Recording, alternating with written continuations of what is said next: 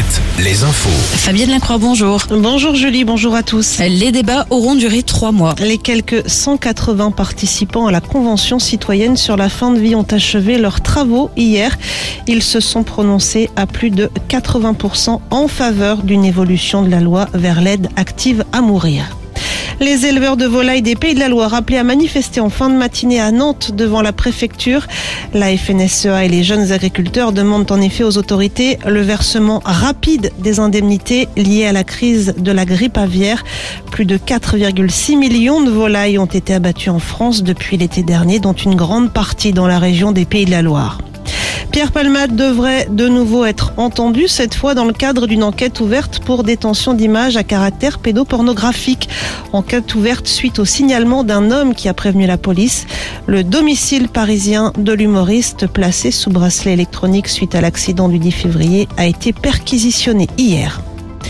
La terre a tremblé hier soir dans le département des Deux-Sèvres. La secousse de 3,2 sur l'échelle de Richter a été ressentie peu après 20 heures dans le Bressuret, mais aussi sur une partie de la Vendée.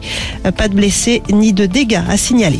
La page des sports avec d'abord le basket. Et un premier trophée pour le promu Angers. Les basketteurs de l'EAB ont remporté hier la finale de la Leaders Cup en Pro B. Victoire de 16 points face à Boulazac. Défaite en revanche de Nantes en foot pour le compte de la Ligue 1. Les Canaries s'inclinent 3 buts 1 à Lens. Le PSG vainqueur de Lille reste leader du classement devant Marseille qui a battu Toulouse. Et puis en rugby, Bordeaux-Bègles et La Rochelle ont gagné ce week-end en top 14. En national en revanche, les joueurs de l'Union Cognac-Saint-Jean enchaînent les défaites. Ils ont perdu hier face à Blagnac. 19e défaite en autant de rencontres cette saison.